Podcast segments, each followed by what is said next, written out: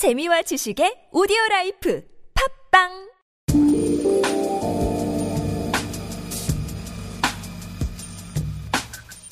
현세의 삶이란 한낱 스포츠와 여가일 뿐임을 기억하라. 메모는 쓰일 때에는 아무런 가치도 만들어내지 못한다. 메모가 온전히 메모의 역할을 하게 되는 것은 단 한순간. 메모가 어딘가에 붙여졌을 때다. 전혀 상관없는 메모라 하더라도 메모가 어떤 물건이나 장소 혹은 사람에게 붙으면 그것의 고유한 속성은 사라진 채 메모는 사전이라도 되는 듯 그것을 정의한다. 기억도 이와 다르지 않다.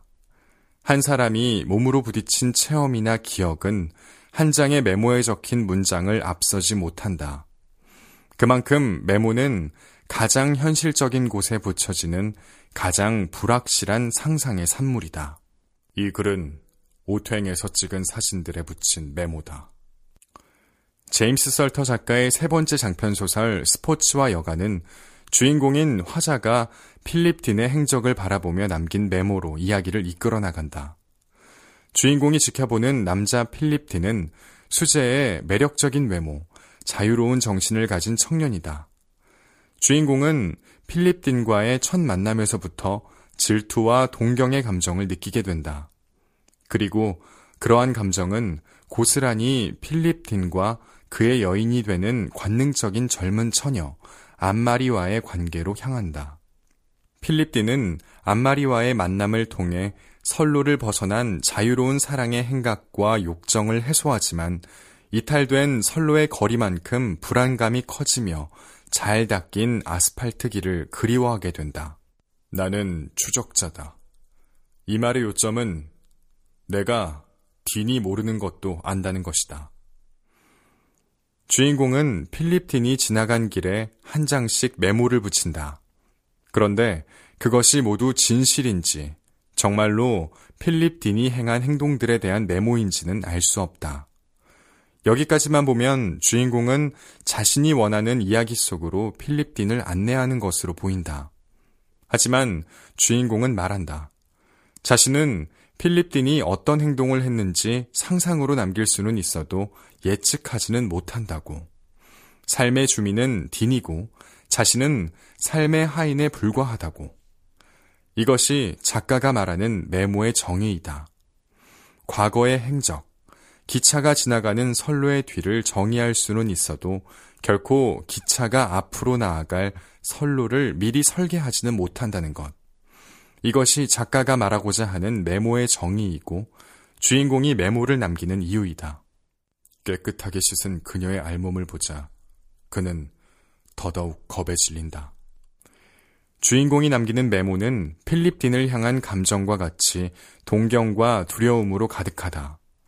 동경의 편에는 길을 만들어 달리는 필립 딘의 1952년형 들라주가 있고 두려움의 편에는 들라주에서 내려 앞마리와 캄캄한 방에 들어가 정사를 나누는 필립 딘이 있다.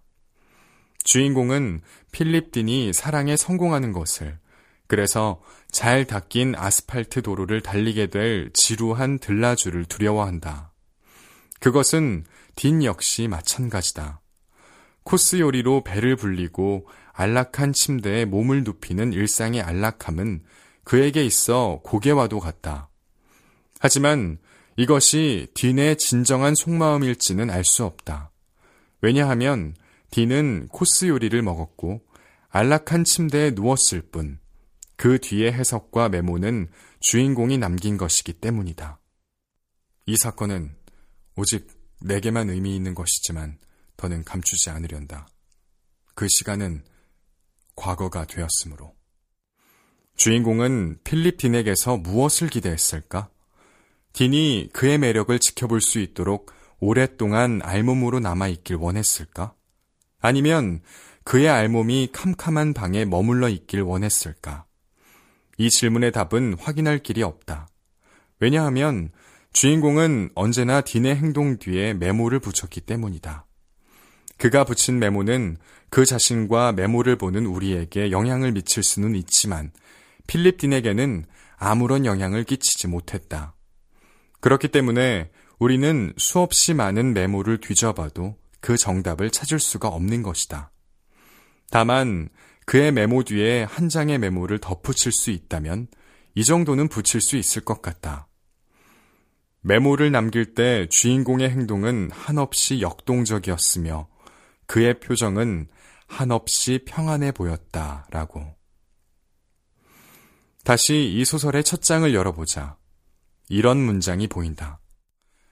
현세의 삶이란 한낮 스포츠와 여가일 뿐임을 기억하라.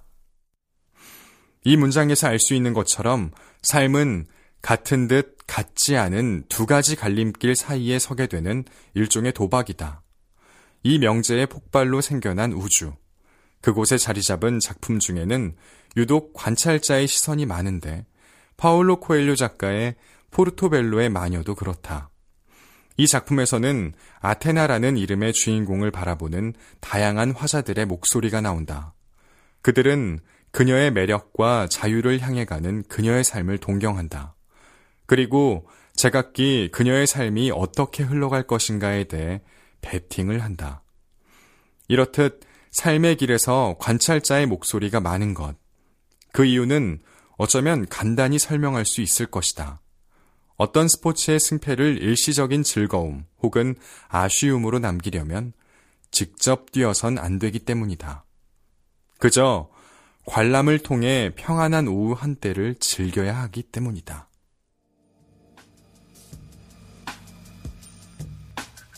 스포츠와 여가 제임스 썰터 김난주 옮김 마음 산책